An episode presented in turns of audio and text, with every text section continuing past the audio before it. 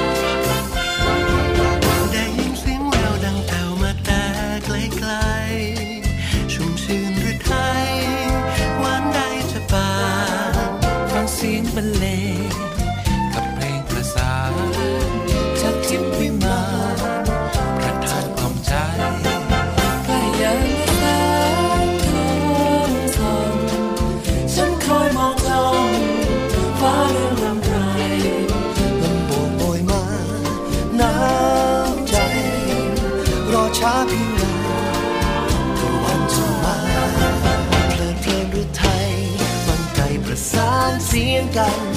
ดอกมะลิวันหวนกลิ่นรักคนมนทา โอ้ในยามนี้เพลินหนักหนาแสงทองนวลทองนภา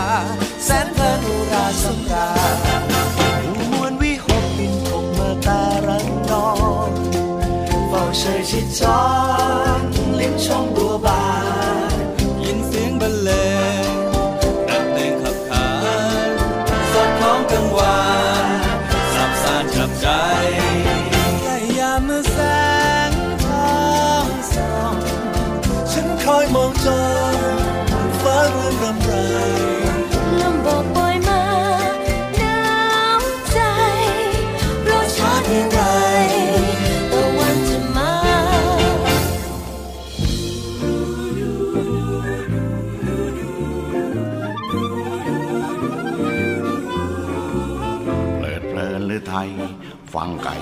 านเสียงกัน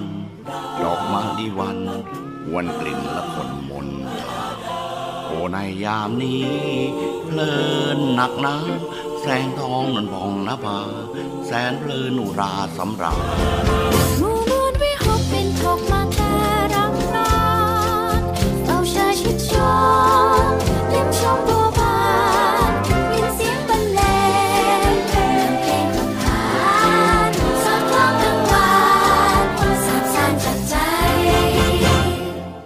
วัสดีค่ะ คุณผู้ฟังคะต้อนรับเข้าสู่รายการ ภูมิคุ้มกัน รายการเพื่อผู้บริโภคทางวิทยุไทย PBS อีกเช่นเคยนะคะ ดิฉันชนะทิพไพรพงศ์ดำเนินรายการ ทักทายคุณผู้ฟังผ่านหน้าเว็บไซต์ www.thaipbsradio.com แล้วก็คุณผู้ฟังที่เปิดรับฟังจากสถานีวิทยุชุมชนที่เชื่อมโยงสัญญาณไม่ว่าจะเป็น สถานีวิทยุชุมชนคนเขาวงจังหวัดกาลสิน FM 89.5 MHz สถานีวิทยุชุมชนเทศบาลทุ่งหัวช้างจังหวัดลำพูนนะคะ FM 106.25เมกะเฮิรตซ์สถานีวิทยุชุมชนคนเมืองลี้จังหวัดลำพูนค่ะ FM 103.75เมกะเฮิรตซ์สถานีวิทยุชุมชน คนหนองย่าไซจังหวัดสุพรรณบุรี FM 107.5เมกะเฮิรตซ์และวิทยุชุมชนปฐมสาคร จังหวัดสมุทรสาคร FM 106.25เมกะเฮิรตซ์รวมถึงวิทยุชุมชนวัดโพบัลลังจังหวัดราชบุรี FM 103.75เมกะเฮิรตซ์ค่ะ เป็นประจำนะคะ ฟังสดก็วันจันทร์ถึงวันศุกร์ 11-12 นาฬิกาค่ะ ฟังย้อนหลังก็เข้าไปหน้าเว็บไซต์ เลือกโฟลเดอร์รายการ เลือกรายการภูมิคุ้มกัน กดดาวน์โหลด หรือว่าจะเลือกรับฟังเลยก็ได้นะคะ ประเด็นที่จะพูดคุยกันวันนี้ค่ะ เกี่ยวกับเรื่องของค่าโทรศัพท์มือถือนะคะอย่างที่ดิฉันเองเคยได้นำเสนอไปเกี่ยวกับเรื่องของการเรียกร้องให้หน่วยงานอย่างกสทช กทคนะคะ ซึ่งเป็นหน่วยงานดูแลทางด้านของกิจการโทรคมนาคมของประเทศไทยกำกับให้ค่ายมือถือต่างๆ คิดค่าโทร ตามจริงเป็นวินาที ซึ่งจริงแล้วเนี่ยมีเป็นมติที่ประชุมออกมา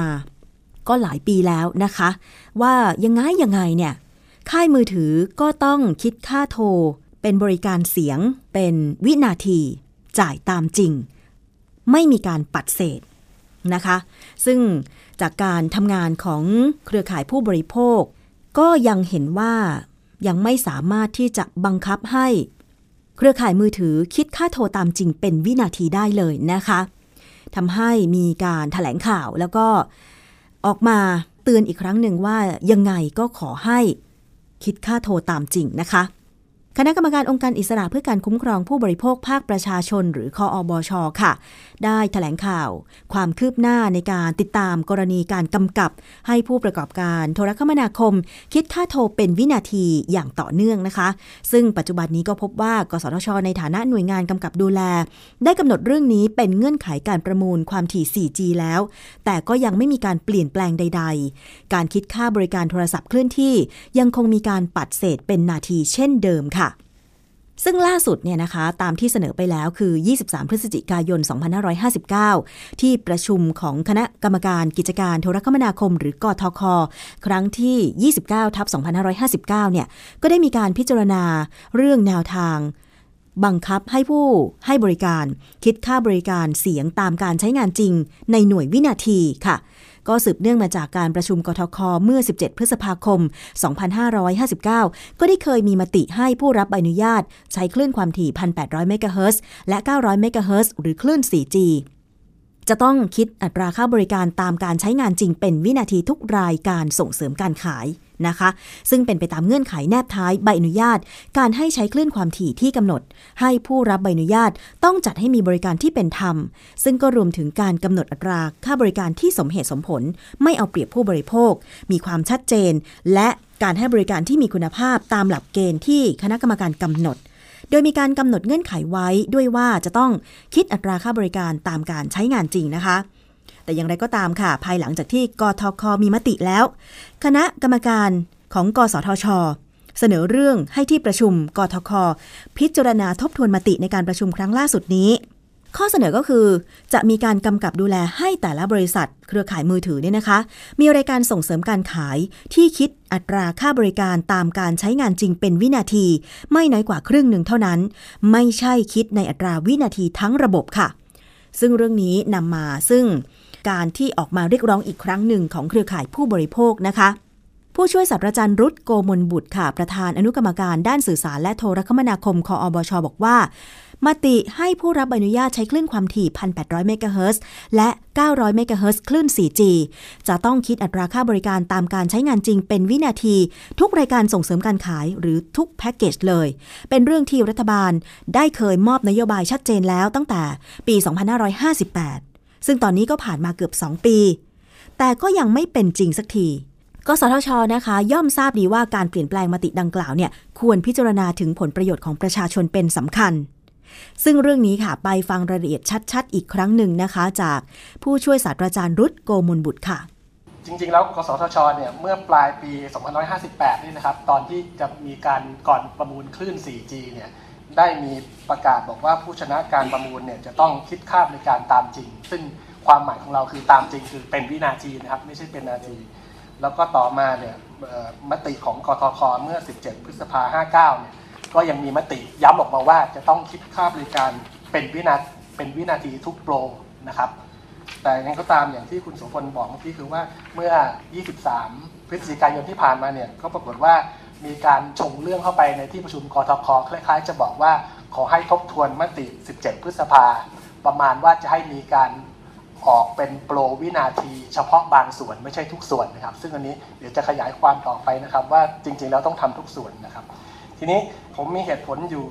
4 เรื่องนะครับ ที่คิดว่าเราควรจะต้องคิดให้การคิดคาดการณ์จะต้องเป็นตามจริงเป็นวินาทีนะครับ อันที่หนึ่งก็คือว่าในอดีตเนี่ยจากการศึกษาเนี่ยพบว่า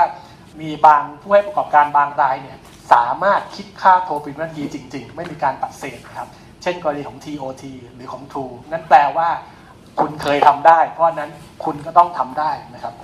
อันที่สองคือมีมีรายงานของคณะกรรมาการปฏิรูปการคุ้มครองผู้บริโภคของของสปชเนี่ยนะครับ เป็นรายงานเมื่อวันที่ 25 ธันวาคม 2517ที่หาได้ในที่สปชนะครับ ในในรายงานนี้ได้กล่าวถึง ผู้บริโภครายหนึ่งนะครับ อันนี้เป็นตัวอย่างของการคิดค่าบริการเกินจริง และเป็นกระทบต่อผู้บริโภคนะครับ มีผู้บริโภครายหนึ่งเนี่ยซื้อบริการในราคา 899 บาท ได้ค่าโทร 500 นาทีไม่เกินนะครับ โดยกำหนดว่าถ้าเกิน 500 นาทีเป็นต้นไปจะถูกคิดค่าบริการนาทีละ 1 บาท 25 สตางค์ผู้บริโภครายนี้เนี่ยเข้าไปดูเรคคอร์ดตัวเองแล้วพบว่าเมื่อเดือนกุมภาพันธ์ 57 ทั้งเดือนเนี่ยนะครับเขาโทรจริง ๆ 473 นาที 27 วินาที แปลว่าไม่เกิน 500 นาทีนะครับ แต่ปรากฏว่าโดนผู้ประกอบการชาร์จ บอกว่าเขาโทรเกินเป็น 658 นาที เรื่องนี้ขึ้นมาจากว่าการคิดค่าการแบบปัดเศษนะครับเลยต้องคิดถูกคิดค่าบริการเกินอีก 158 นาที คิดเป็นเงินเอ่อ197 บาท 50 สตางค์ถือว่าแบบนี้ครับ เป็นกรณีที่เห็นชัดเจนว่าผู้บริโภคถูกละเมิดจากการคิดค่าบริการที่ไม่ไม่เป็นธรรมนะครับ เหตุผลที่ 3 ก็คือว่าขณะที่ ผู้ให้บริการคิดค่าบริการกับผู้บริโภคเนี่ยแบบตัดเศษนะครับ เช่นเราโทร 61 วินาที เราจะต้องถูกตัดเป็นเอ่อ120 วินาทีหรือ 2 นาทีนะครับ แต่ขณะที่ผู้ให้บริการด้วยการคิดค่าบริการเชื่อมต่อโครงข่าย หรือที่เรียกว่า interconnection charge IC นะครับ เขาคิดค่าบริการเป็นวินาทีด้วยกันเอง แต่เวลามาคิดกับเราเขาคิดเป็นแบบตัดเศษนะครับ แล้วก็เหตุผลสุดท้ายสำหรับผมก็คือว่า ที่เมื่อกี้บอกครับ จริง ๆ แล้วที่ผ่านมาเนี่ยผู้ประกอบการบางรายเนี่ยได้คิดได้ได้ออกโปรโมชั่น คิดค่าบริการแบบแบบไม่ปัดเศษ เพียงบางโปร ซึ่งอันนี้เหมือนจะเป็นทางเลือกที่ดีนะครับ แต่ปรากฏว่าพอดูรายละเอียดเนี่ยพบว่าคิดแบบปัดเศษเอ่อคิดแบบไม่ปัดเศษบางโปรไม่ไม่ปัดเศษบางโปรพบว่าเป็นการคิดที่ทำให้การไม่ปัดเศษบางโปรเนี่ย เฉลี่ยแล้วมีราคาสูงกว่าการปัดเศษซะอีกนะครับ ซึ่งอันนี้เป็นวิวิธีการดีไซน์นะครับ ซึ่งอันนี้เรารู้สึกว่าเพราะนั้นข้อเสนอของเราก็คือว่าอันที่หนึ่งนะครับกทคจะต้องออบังคับให้ผู้ประกอบการทุกรายด้วยนะครับ คิดค่าบริการตามจริงโดยไม่ปัดเศษนะครับ แล้วเป็นการไม่ปัดเศษในทุกการคิดค่าบริการด้วยไม่ใช่ไม่ใช่บางบริการ ไม่งั้นถ้าเป็นบางบริการปุ๊บ เขาจะทำให้บางบริการเหล่านั้นเนี่ยมีค่าเฉลี่ย มีค่าบริการเฉลี่ยสูงกว่า ค่าบริการแบบปัดเศษนะครับ ทีนี้แล้วค่าบริการที่ว่าที่จะต้องคิดตามจริงเนี่ยนะครับ จะต้องเป็นค่าบริการทุกบริการ และจะต้องสามารถทำได้เดี๋ยวนี้เลย รวมทั้งค่าบริการในอนาคตด้วยนะครับประการที่ 2 ก็คือว่าเเรากำลังรู้สึกว่ากรทหรือกสทชนี่นะครับกำลัง มีมติถ้ามีการเปลี่ยนแปลงมติในทางที่ทำให้มีการคิดค่าบริการที่ไม่เป็นตามจริงเนี่ยเรากำลังคิดว่าอันเนี้ยกทคหรือกสชกำลังไม่ได้ปฏิบัติตามหน้าที่อันตามที่กฎหมายกำหนดนะครับ ซึ่งถ้าเป็นเช่นนั้นเนี่ยเราอาจจะกำลังพิจารณาที่จะยื่นเรื่องต่อปปชนะครับในฐานในข้อหาละเว้นการปฏิบัติหน้าที่ตามพรบกสช2553มาตรา 27วงเล็บ 9 ซึ่งระบุให้กสชเนี่ย มีหน้าที่กำหนดโครงสร้างค่าบริการที่เป็นธรรมนะครับ ซึ่งอันนี้ก็เป็นอันที่หนึ่งครับอีกอันหนึ่งก็คือว่าเป็นเรื่องของสตงนะครับ เราอาจจะสังเกตนะครับ พบว่าโทรศัพท์มือถือเนี่ยไม่ได้ใช้บริการเฉพาะประชาชนทั่วไปเท่านั้น แต่ทุกวันนี้อยู่ในสำนักงานของสถานที่ราชการจำนวนมากนะครับ เนื่องมาจากว่าเป็นทางเลือกสำหรับสำนักงานนะครับนั้นเรากำลังอาจจะคิดว่าเราจะต้องพึ่งบริการสตงนะครับในการเข้าไปตรวจสอบว่า หน่วยงานเหล่านี้เนี่ยหน่วยงานราชการทั้งหลายเนี่ยได้ใช้จ่ายไปเป็นประโยชน์สูงสุดสำหรับราชการจริงหรือเปล่านะครับนั่นคือผู้ช่วยศาสตราจารย์รุตโกมลบุตรนะคะ ประธานอนุกรรมการด้านสื่อสารและโทรคมนาคม คออบชนะคะ ทางด้านของคุณชลดาบุญเกษม กรรมการคออบชบอกว่า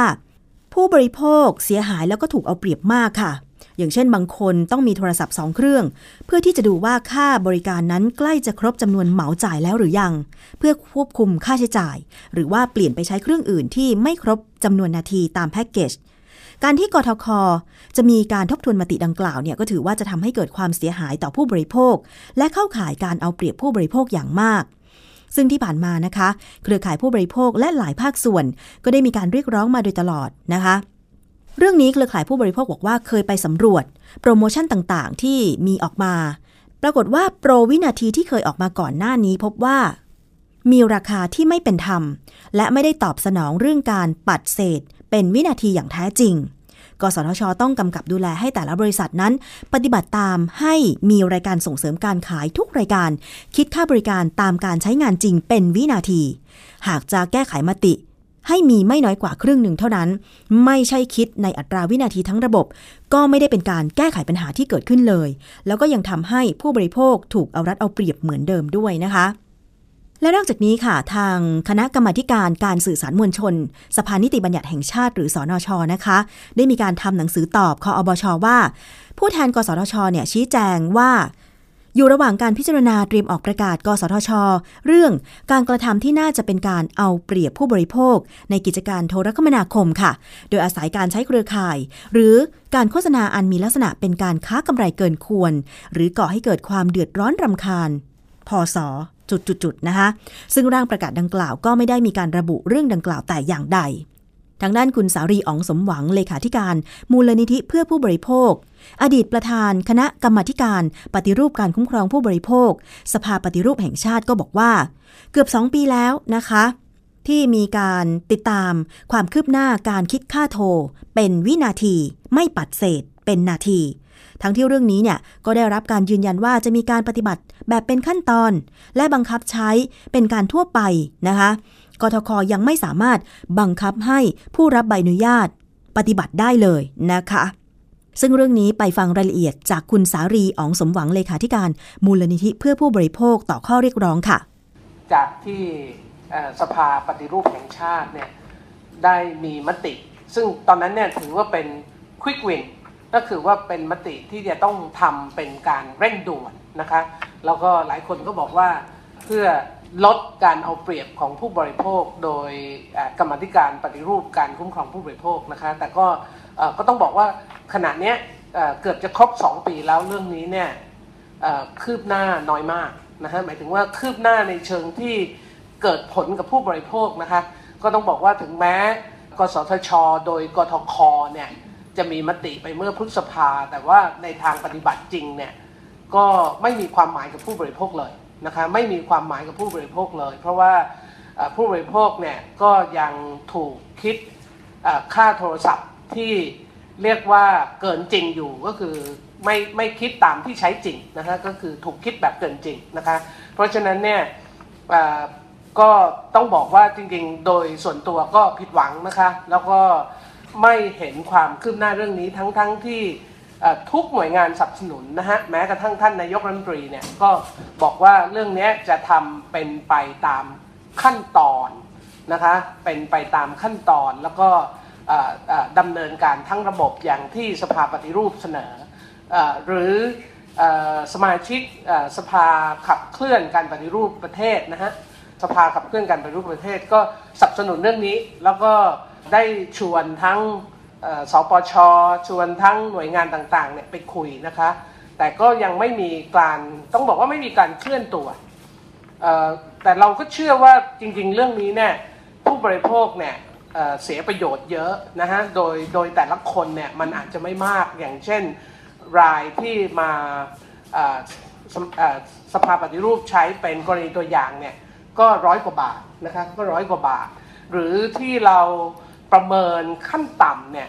ต่อคนเนี่ยก็จะตกอยู่ที่ประมาณ 40 บาทนะฮะก็คือว่าถ้าคุณถูกปัดเศษไปวันละครั้ง ครั้งหนึ่งเนี่ยก็ประมาณบาท 33 สตางค์นะฮะ เพราะฉะนั้นเดือนหนึ่ง30 วันก็ตกต่อคนเนี่ยก็ประมาณสัก 40 บาท 40 บาท 80 ล้านเลขหมายก็อยู่ที่ประมาณ 3,200 ล้านนะฮะแต่ว่าถ้าเป็นภาพใหญ่ของผู้บริโภคเนี่ย3,200 ล้านเนี่ยก็จะมีความหมายทันทีนะฮะหรือปีหนึ่งก็ประมาณ 38,000 ล้าน 38,200 ล้านนะฮะประมาณนั้นต่อปีซึ่งก็เรียกว่าขณะเนี้ย กทคหรือกสทชเนี่ยก็ยังไม่ได้ทำให้เรื่องนี้เกิดขึ้นจริง แล้วก็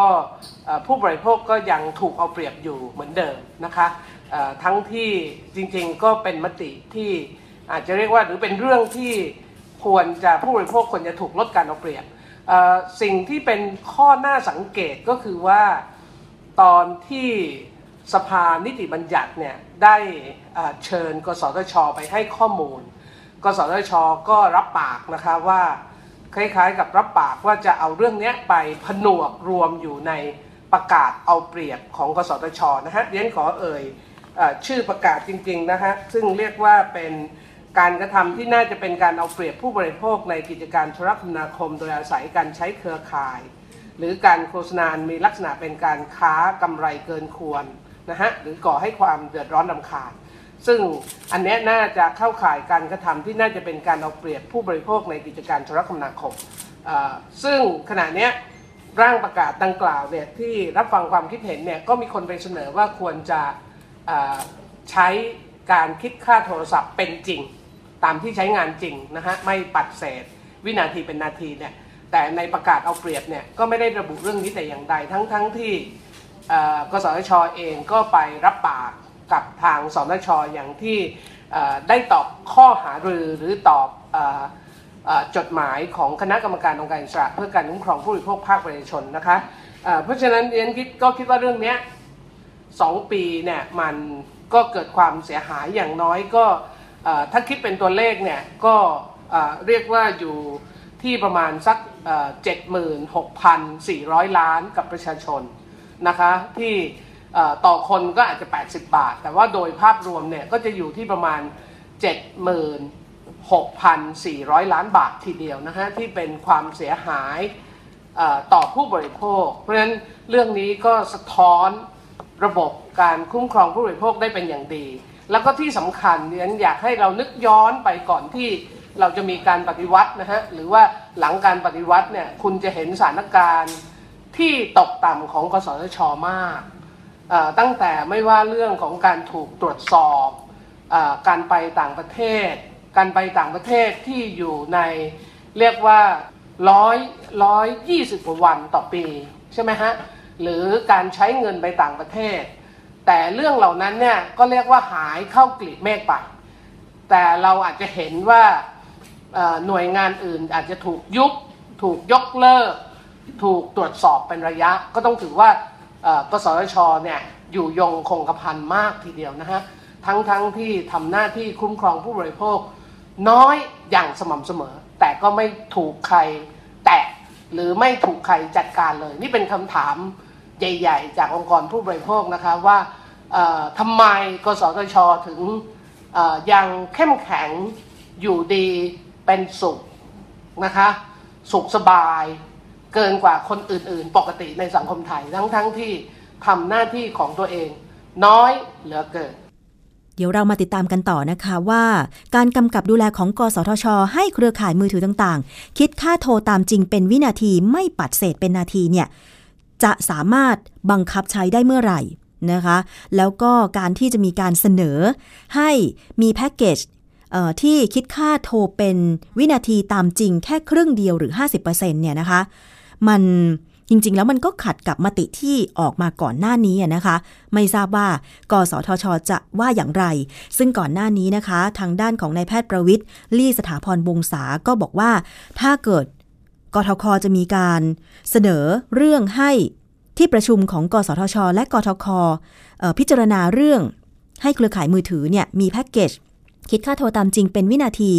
50%จริง ๆ เนี่ย คุณหมอประวิทย์ก็อาจจะต้องไปร้องเรียนทางด้านศาลปกครอง เพื่อให้พิจารณามติที่มีอยู่เดิมนะคะ แล้วก็ทางด้านกฎหมายว่าสามารถทำได้หรือไม่นะคะ ในเรื่องของบริการโทรคมนาคมเนี่ยบางเรื่องนั้นนะคะ เวลาเราจะดำเนินการกับค่ายโทรศัพท์มือถือ เราเองก็ไม่ทราบขั้นตอนว่าจะต้องทำอย่างไรเหมือนกัน อย่างเช่น การบอกเลิกบริการโทรคมนาคมอย่างไรให้ได้ผล ดิฉันเองเคยมีประสบการณ์ส่วนตัวเกี่ยวกับการใช้บริการโรมมิ่งโทรข้ามประเทศมาแล้ว ซึ่งเคยเล่าให้ฟังคร่าว ๆนะคะ ก็คือว่าเปิดโรมมิ่งเพื่อเดินทางไปต่างประเทศ แต่พอกลับมา เข้าใจว่ามันหมดโปรโมชั่นหมดแพ็กเกจหมดเวลาของแพ็กเกจนั้นไปแล้ว เข้าใจว่าค่ายมือถือนั้นจะปิดโรมมิ่งให้เราอัตโนมัติ แต่ปรากฏว่าไม่เป็นเช่นนั้นนะคะโรมมิ่งยังคงเปิดต่อ ทีนี้พอเดินทางไปจังหวัด ทางแถบชายแดนของประเทศไทย ปรากฏว่าสัญญาณโทรศัพท์ของเราเนี่ยไปจับเครือข่ายของ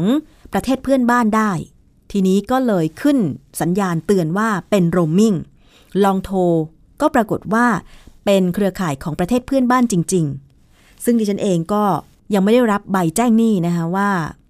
ดิฉันจะต้องเสียค่าโรมมิ่งหรือเปล่า แต่ตามขั้นตอนก็คือว่าจะต้องโทรไปยกเลิกโรมมิ่งทุกครั้ง เมื่อเรากลับมาจากต่างประเทศ อันนี้บอกเตือนคุณผู้ฟังไว้นะคะ ทีนี้ทุกวันนี้เนี่ยบริการมือถืออินเทอร์เน็ต สมัครง่าย แต่ว่าเลิกยากค่ะคุณผู้ฟัง เพราะว่าทุกบริษัทเนี่ย ก็แข่งขันกันหาลูกค้า จนอาจจะลืมใส่ใจพัฒนาคุณภาพบริการให้เพียงพอ กับจำนวนลูกค้าที่เพิ่มมากขึ้นนะคะ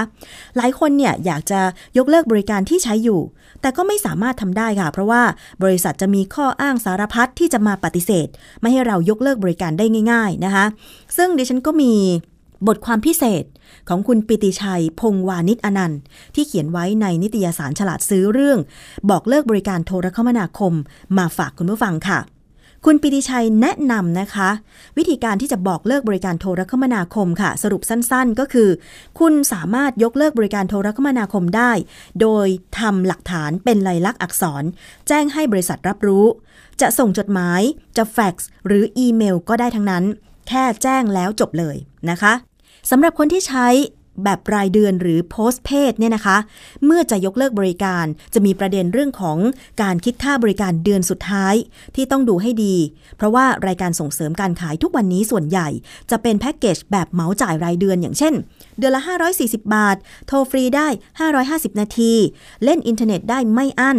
ค่าโทรส่วนเกินคิดนาทีละ 1 บาท 50 สตางค์ ถ้าคุณยกเลิกบริการในระหว่างที่ยังไม่ครบรอบบินคำถามก็คือว่า คุณจะต้องจ่ายบริการเต็มจำนวนไหมโดยหลักทั่วไปคำตอบก็คือ จ่ายตามสัดส่วนการใช้งานจริง ไม่ต้องจ่ายตามแพ็กเกจเต็มจำนวน เช่น ถ้ายกเลิกบริการตอนครึ่งเดือนก็จ่ายแค่ครึ่งเดียวก็คือ 270 บาท แต่ว่าในชีวิตจริง มันอาจจะไม่ง่ายอย่างนั้นนะคะคุณผู้ฟังเพราะว่ามีลูกค้าจำนวนไม่น้อยที่ไม่อยากเสียเปรียบบริษัท พอรู้ว่ากลางเดือนนี้จะยกเลิกบริการ ก็เลยใช้สิทธิ์โทรเต็มที่ โทรไปเลย 540 นาที แต่ปรากฏว่าโดนบริษัทคิดค่าบริการเพิ่ม โดยอ้างว่าใช้บริการครึ่งเดือน บริษัทก็ลดค่าบริการให้ครึ่งหนึ่งแล้ว แต่สิทธิ์ในการใช้บริการโทรฟรี ก็ต้องลดลงครึ่งหนึ่งด้วยเช่นกันจึงเหลือสิทธิ์โทรฟรีแค่ 275 นาทีนะคะ ดังนั้นส่วนที่เกินไป 265 นาที ก็ต้องจ่ายในอัตรานาทีละ 1 บาท 50 สตางค์ ต้องจ่ายเพิ่มอีกตั้ง 397 บาท 50 สตางค์ข้อสรุปก็คือ ลูกค้าใช้แพ็กเกจ 540 บาทต่อเดือน แต่พอยกเลิกบริการระหว่างรอบบินกลายเป็นว่าต้องจ่ายเงินถึง 667 บาท 50 สตางค์ซึ่งแพงกว่าแพ็กเกจที่ซื้อไว้ซะอีกนะคะ ซึ่งงานนี้จึงมีการร้องเรียนว่าบริษัทคิดค่าบริการเกิน นะคะ ซึ่งเขาควรจะจ่ายแค่ 270 บาทเท่านั้น เพราะว่ายังโทรไม่เกินแพ็กเกจเลย ซึ่งบริษัทก็โต้แย้งว่า ถ้าจ่ายค่าบริการแค่ครึ่งเดียว ก็ใช้สิทธิ์เต็มที่ขนาดนี้ เขาก็เสียเปรียบเหมือนกันนะอันนี้เป็นตัวอย่างที่เคยเกิดกรณีร้องเรียนผู้บริโภคเเกี่ยวกับการใช้บริการแพ็กเกจโทรศัพท์มือถือ แล้วก็ยกเลิกกลางเดือน แต่ว่าต้องเออเสียเงิน เพราะว่าค่าโทรศัพท์ที่ค่ายมือถือนั้นคิดเนี่ยเขาก็คิดถ้าคุณจะจ่ายครึ่งเดือน คุณก็ไม่ควรจะใช้การโทรที่เต็มจำนวนแบบนี้เหมือนกัน เป็นข้อโต้แย้งของเขาอะนะคะ เรื่องนี้ค่ะทางคณะอนุกรรมการคุ้มครองผู้บริโภค ด้านกิจการโทรคมนาคม มีการพิจารณาเรื่องร้องเรียนลักษณะนี้เหมือนกันนะคะว่า จริง ๆ แล้วเนี่ยบริษัทก็มีสิทธิ์ปรับลดระยะเวลาการโทรฟรี แล้วก็คิดค่าบริการแบบเฉลี่ยตามสัดส่วนวันที่มีการใช้งานจริง ก็คือมีสิทธิ์คิดค่าบริการแค่ 270 บาท และลดสิทธิ์โทรฟรีเหลือแค่ 275 นาที แต่ว่าในกรณีนี้เนี่ยบริษัทคิดค่าบริการในส่วนที่โทรเกิน โดยเฉลี่ยในอัตรา 1 บาท 50 สตางค์ต่อนาทีไม่ได้นะคะ เพราะว่าผู้ร้องเรียนไม่ได้ใช้สิทธิ์โทรฟรีเกินจากแพ็กเกจ เพราะว่าผู้ร้องเรียนเนี่ยใช้โทรศัพท์ไป 540 นาที เกินจากสิทธิ์โดยเฉลี่ยไป 265 นาที แต่ไม่เกินตามแพ็กเกจที่กำหนดไว้คือ 550 นาทีนะคะ ค่าโทรในส่วนที่เกินสิทธิ์การใช้งานโดยเฉลี่ยจะต้องคิดในอัตราค่าบริการที่เป็นธรรมสำหรับทุกฝ่าย ก็คือคิดตามราคาที่แท้จริงของบริการที่มีการใช้งานนะคะ อันนี้เป็นตัวอย่างเท่านั้นค่ะสำหรับกรณีนี้ควรจะคิดค่าบริการที่เป็นธรรมในอัตราเท่าไหร่ สำหรับแพ็กเกจที่รวมทั้งค่าโทร แล้วก็ค่าอินเทอร์เน็ตไว้ด้วยกันเนี่ยก็ต้องแยกแยะว่าค่าบริการแต่ละประเภท คิดอัตราเท่าไหร่ ซึ่งอาจจะซับซ้อนหน่อย แต่ก็สามารถทำได้ โดยสรุปตามที่ยกมาก็คือ อัตราค่าโทรในแพ็กเกจอยู่ประมาณ 0.23ต่อนาทีนะคะ ดังนั้นส่วนที่เกินมาจากสิทธิ์โดยเฉลี่ยก็คือ 265 นาที จะต้องคิดในอัตรานาทีละ 23 สตางค์ ซึ่งเป็นเงินแค่ 60 บาท 95 สตางค์ สรุปว่าผู้บริโภคในรายนี้นะคะ ก็คือจะต้องจ่ายครึ่งหนึ่งของแพ็กเกจก็คือ 270 บาท บวกกับอัตราค่าโทรที่ใช้เกินมา ก็คือ 60 บาท 95 สตางค์สรุปแล้วต้องจ่ายอยู่ที่ 330 บาท 95 สตางค์แต่ว่าบริษัทค่ายมือถือเนี่ยคิดเงินไปตั้ง 667 บาท 50 สตางค์ก็ต้องคืนส่วนต่างให้กับผู้บริโภคนะคะ อันนี้ถ้าใครจะยกเลิกบริการ โทรศัพท์มือถือก็ต้องพิจารณาให้ดี แต่ส่วนมากถ้าเราซื้อแพ็กเกจมือถือเนี่ย เราก็จะยกเลิกหลังสิ้นสุดรอบบิน ฉันเองก็ไม่เคยยกเลิกกลางรอบบินแบบนี้เหมือนกันนะคะ ส่วนใครที่ใช้บริการแบบเติมเงินหรือพรีเพดเนี่ย เมื่อยกเลิกบริการก็จะไม่ต้องวุ่นวายกับการคิดคำนวณค่าบริการเดือนสุดท้าย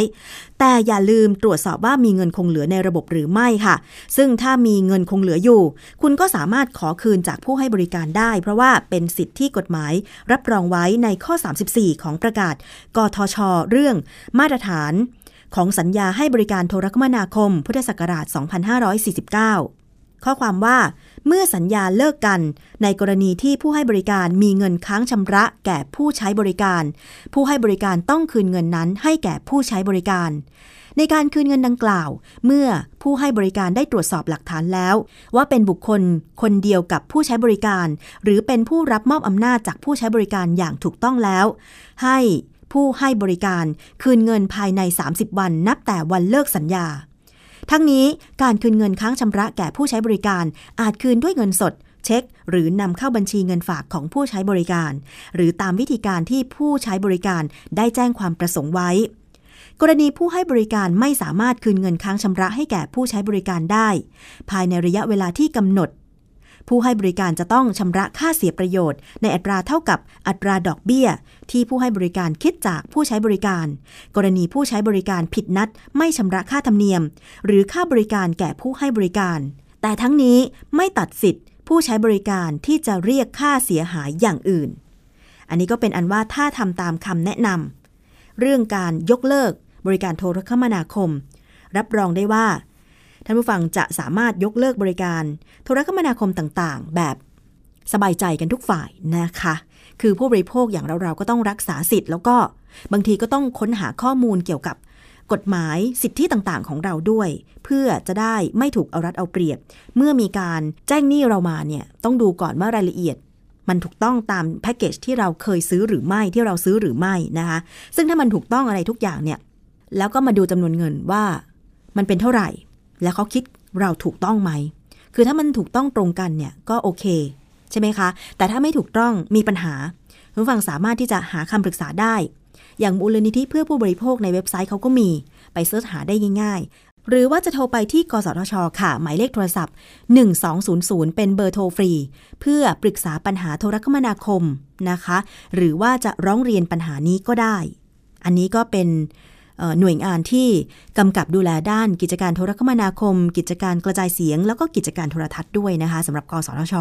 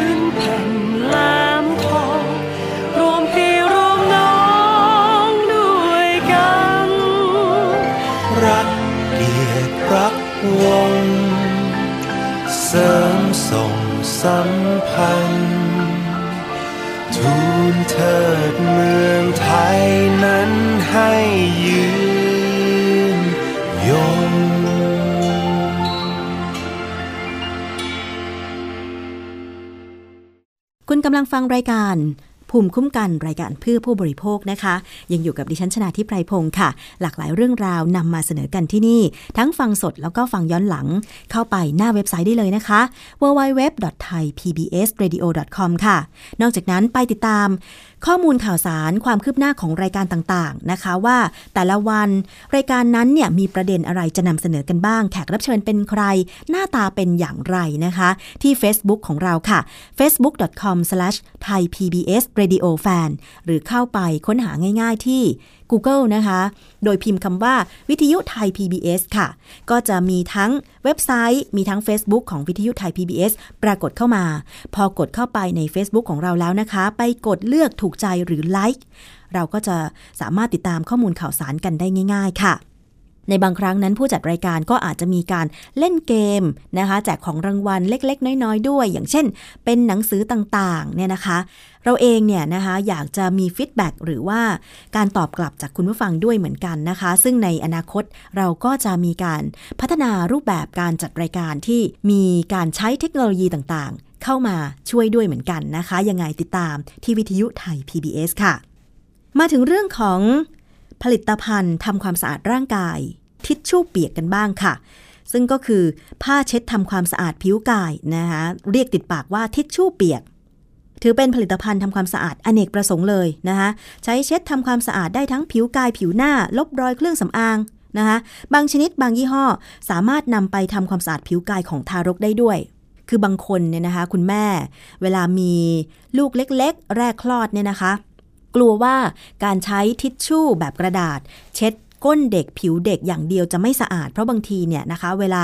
เด็กถ่ายหนักออกมาเนี่ยจะใช้ทิชชู่อย่างเดียวก็ไม่ได้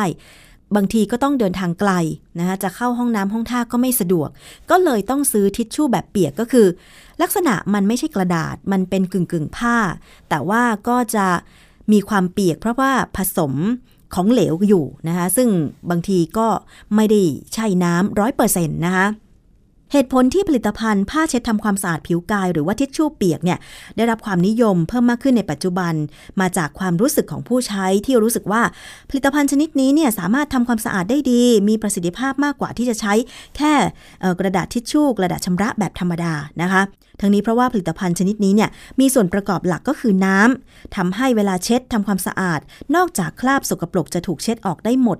ยังทำให้ผิวของผู้ใช้รู้สึกว่ามีความชุ่มชื้น เพราะมันเปียกๆนะคะ นอกจากนี้ยังมีส่วนประกอบของสารลดแรงตึงผิว สารฆ่าเชื้อโรค สารที่ช่วยบำรุงผิว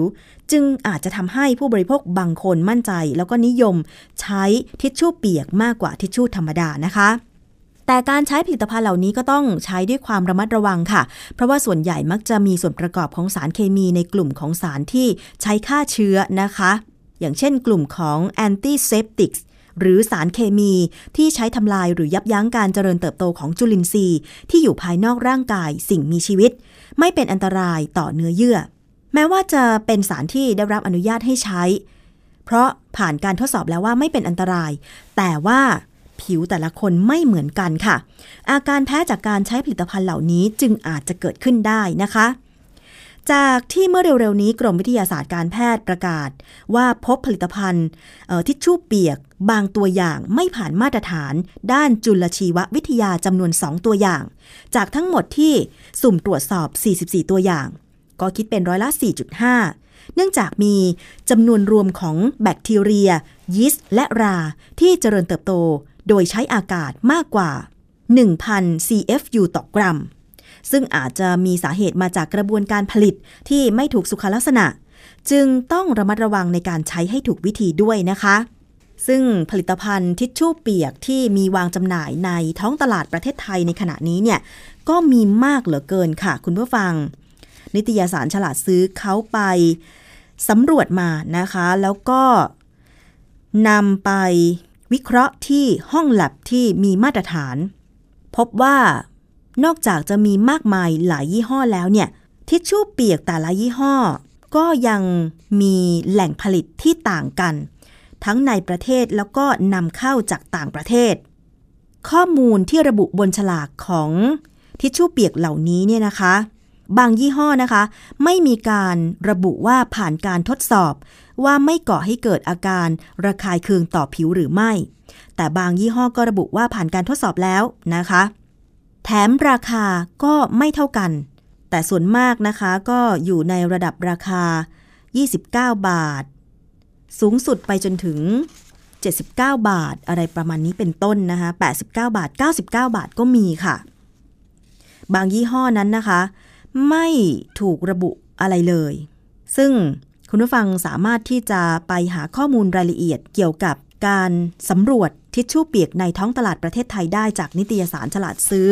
หรือว่าเข้าไปในเว็บไซต์ได้นะคะ เพราะว่ามีรายละเอียดค่อนข้างที่จะมากเหลือเกิน แต่โดยสรุปก็คือจากผลสำรวจนะคะ ที่มีการกล่าวอ้างบนฉลากว่าไม่มีการใช้แอลกอฮอล์แทบจะทุกยี่ห้อ อย่างไรก็ตามแอลกอฮอล์ที่ถูกอ้างถึงน่าจะหมายถึงเอทานอลซึ่งมีคุณสมบัติฆ่าเชื้อโรค แต่ก็เป็นสารที่ก่อให้เกิดการระคายเคืองต่อผิวได้ง่าย แต่จากการสังเกตบนฉลากในส่วนประกอบบางยี่ห้อที่อ้างว่า ปราศจากแอลกอฮอล์นั้นก็มีการระบุว่า มีการใช้ dichlorobenzyl alcohol ซึ่งเป็นแอลกอฮอล์ชนิดหนึ่งเช่นกันนะคะซึ่งนิยมใช้ในผลิตภัณฑ์ฆ่าเชื้อในช่องปาก แล้วบางยี่ห้อทิชชู่เปียกก็มีการใช้ phenoxyethanol ที่มีคุณสมบัติช่วยฆ่าเชื้อแบคทีเรียได้ แต่ถ้าใช้ในปริมาณที่เข้มข้นอาจจะเกิดอาการแพ้ได้ เพราะว่ามีการใช้คำอ้างว่าลดการสะสมของแบคทีเรียantibacteria สูตร antibacteria ในหลายยี่ห้อ แต่มีเพียง 4 ยี่ห้อที่ระบุ ลดการสะสมของแบคทีเรีย 99.9%ซึ่งระบุวิธีการทดสอบจากผลการทดสอบในหลอดทดลอง ระยะเวลาการสัมผัสเชื้อ นาน 60 วินาทีแรก ซึ่งอันนี้เป็นคร่าวๆสำหรับผลการสำรวจ ทิชชู่เปียกในประเทศไทยนะคะคำแนะนำค่ะ เมื่อเรารู้ว่า ฉลากของทิชชู่เปียก ที่จะบ่งบอกถึงรายละเอียด วิธีการผลิตอะไรต่างๆ นั้น บางทีก็ยังไม่ตรงถูกต้องซะทีเดียว ถ้าใครจะใช้ทิชชู่เปียก จะมีวิธี การใช้การเลือกซื้ออย่างไร มีคำแนะนำนะคะผ้าเช็ดทำความสะอาดผิวกายหรือว่าทิชชู่เปียก จัดอยู่ในกลุ่มเครื่องสำอาง จะต้องมีการจดแจ้งเพื่อผลิตนำเข้า หรือจำหน่ายกับทางสำนักงานคณะกรรมการอาหารและยาหรืออยค่ะ ควรจะเลือกซื้อผลิตภัณฑ์ที่มีฉลากภาษาไทยชัดเจนครบถ้วน มีเลขที่ใบรับแจ้ง รวมถึงระบุผู้ผลิตชัดเจน และควรจะสังเกตหากใช้แล้วมีอาการแพ้ เป็นผื่นแดง บวมอักเสบ ก็ต้องหยุดใช้แล้วก็ไปพบแพทย์ทันทีค่ะควรจะใช้อย่างถูกวิธีปฏิบัติตามคำเตือนบนฉลากอย่างเช่น ไม่ควรเช็ดบริเวณรอบดวงตา และไม่ทิ้งทิชชู่เปียกลงในโถชักโครก ชนิดที่ระบุว่าฆ่าเชื้อได้ 99%ถ้าไม่จำเป็นก็ไม่ควรใช้ค่ะ เพื่อหลีกเลี่ยงโอกาสที่อาจจะก่อให้เกิดเชื้อโรคดื้อยาในสิ่งแวดล้อมได้ ผ้าเช็ดทำความสะอาดผิวกายถึงแม้ว่า จะโฆษณาว่าอ่อนโยนต่อผิวทารก ไม่มีแอลกอฮอล์ไม่มีน้ำหอม ใช้แล้วไม่ระคายเคืองต่อผิว แต่ก็ควรใช้แต่พอดี ใช้เท่าที่จำเป็นเท่านั้น เพราะไม่เป็นการสร้างขยะ และการทิ้งเชื้อโรคไว้ในทิชชู่เปียกถ้าเป็นไปได้ควรเลือกใช้ วิธีทำความสะอาดแบบธรรมดา อย่างเช่น การใช้สบู่และน้ำล้างจะดีกว่าประหยัดกว่าด้วยนะคะ มีข้อมูลจากองค์การอาหารและยาของสหรัฐอเมริกาค่ะ บอกว่าได้มีการเรียกเก็บผลิตภัณฑ์เช็ดทำความสะอาดแบบเปียกบางยี่ห้อ คืนจากท้องตลาด เนื่องจากว่าพบจุลินทรีย์ บางกลุ่มปนเปื้อนอยู่ ดังนั้นก็ใช่ว่าใช้ทิชชู่เปียกแล้วจะสะอาดเสมอไป เพราะอาจจะได้เชื้อโรคที่ปนเปื้อนอยู่เพิ่มเข้ามาด้วย ผ้าเช็ดทำความสะอาดผิวกายที่ใช้แล้วก็ควรจะทิ้งทันที เพราะอาจจะเป็นการปนเปื้อนของเชื้อโรค เมื่อเช็ดทำความสะอาดผิวของตัวเราแล้วก็ไม่ควรนำไปเช็ดทำความสะอาดผิวของคนอื่นต่อ และการอ้างว่าผ่านการทดสอบโดยสถาบันหรือผู้เชี่ยวชาญด้านผิวหนังมาแล้ว ว่าไม่ก่อให้เกิดอาการระคายเคืองต่อผิวหนังนั้น อย่าได้วางใจร้อยเปอร์เซ็นต์ค่ะ เพราะว่าผิวของแต่ละคนแตกต่างกัน โอกาสที่จะเกิดอาการแพ้จากการใช้ผลิตภัณฑ์ที่มีส่วนผสมของสารเคมี อย่างผลิตภัณฑ์ทิชชู่เปียกถือว่ามีความเป็นไปได้นะคะ เพราะฉะนั้นควรจะใช้อย่างระมัดระวัง ปฏิบัติตามคำเตือน เมื่อเกิดอาการแพ้ก็ต้องหยุดใช้ทันที สิ่งที่สำคัญหลังจากใช้ทิชชู่เปียกแล้ว ก็ก่อให้เกิดขยะ ทิชชู่เปียกทำลายสิ่งแวดล้อมหรือไม่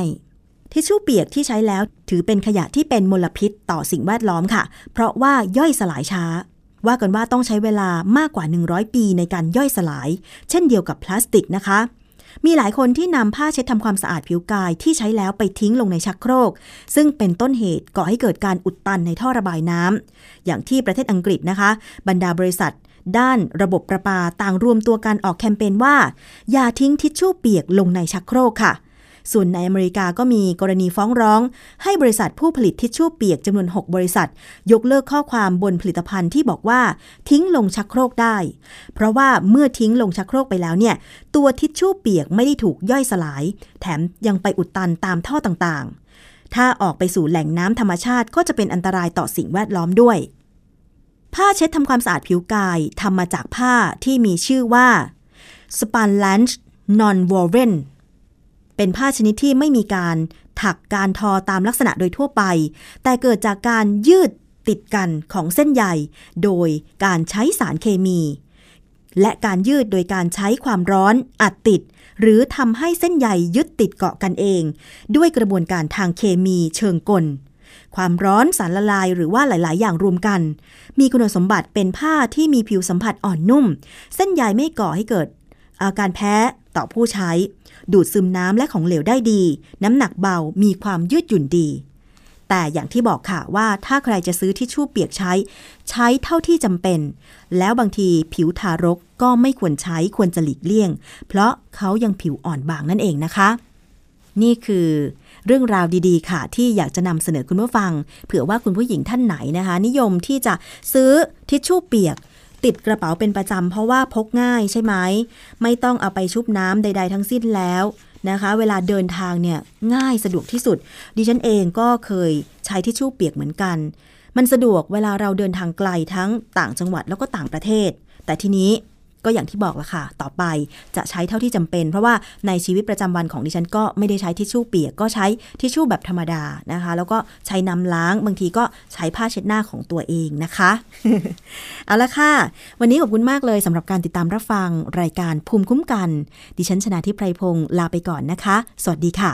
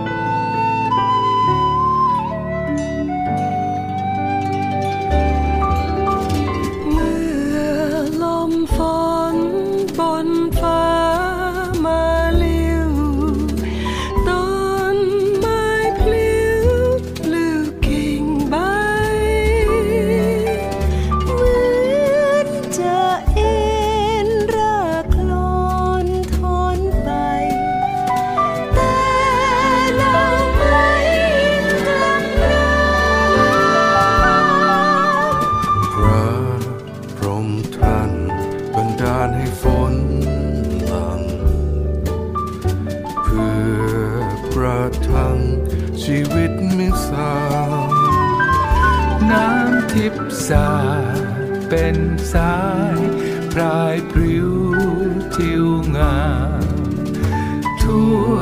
เขตข้างชุ่มทารา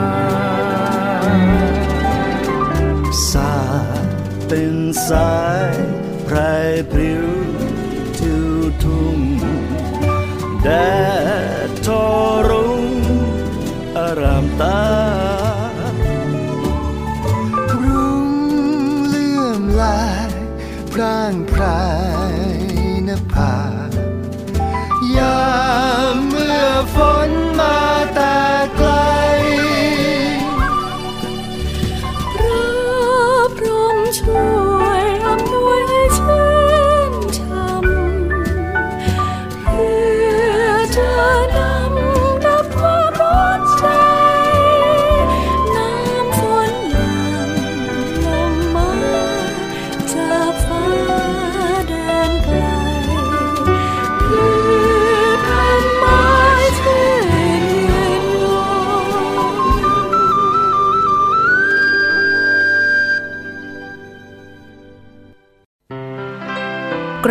กัน เพื่อการเป็นผู้บริโภคที่ฉลาดซื้อ และฉลาดใช้ ในรายการ ภูมิคุ้มกัน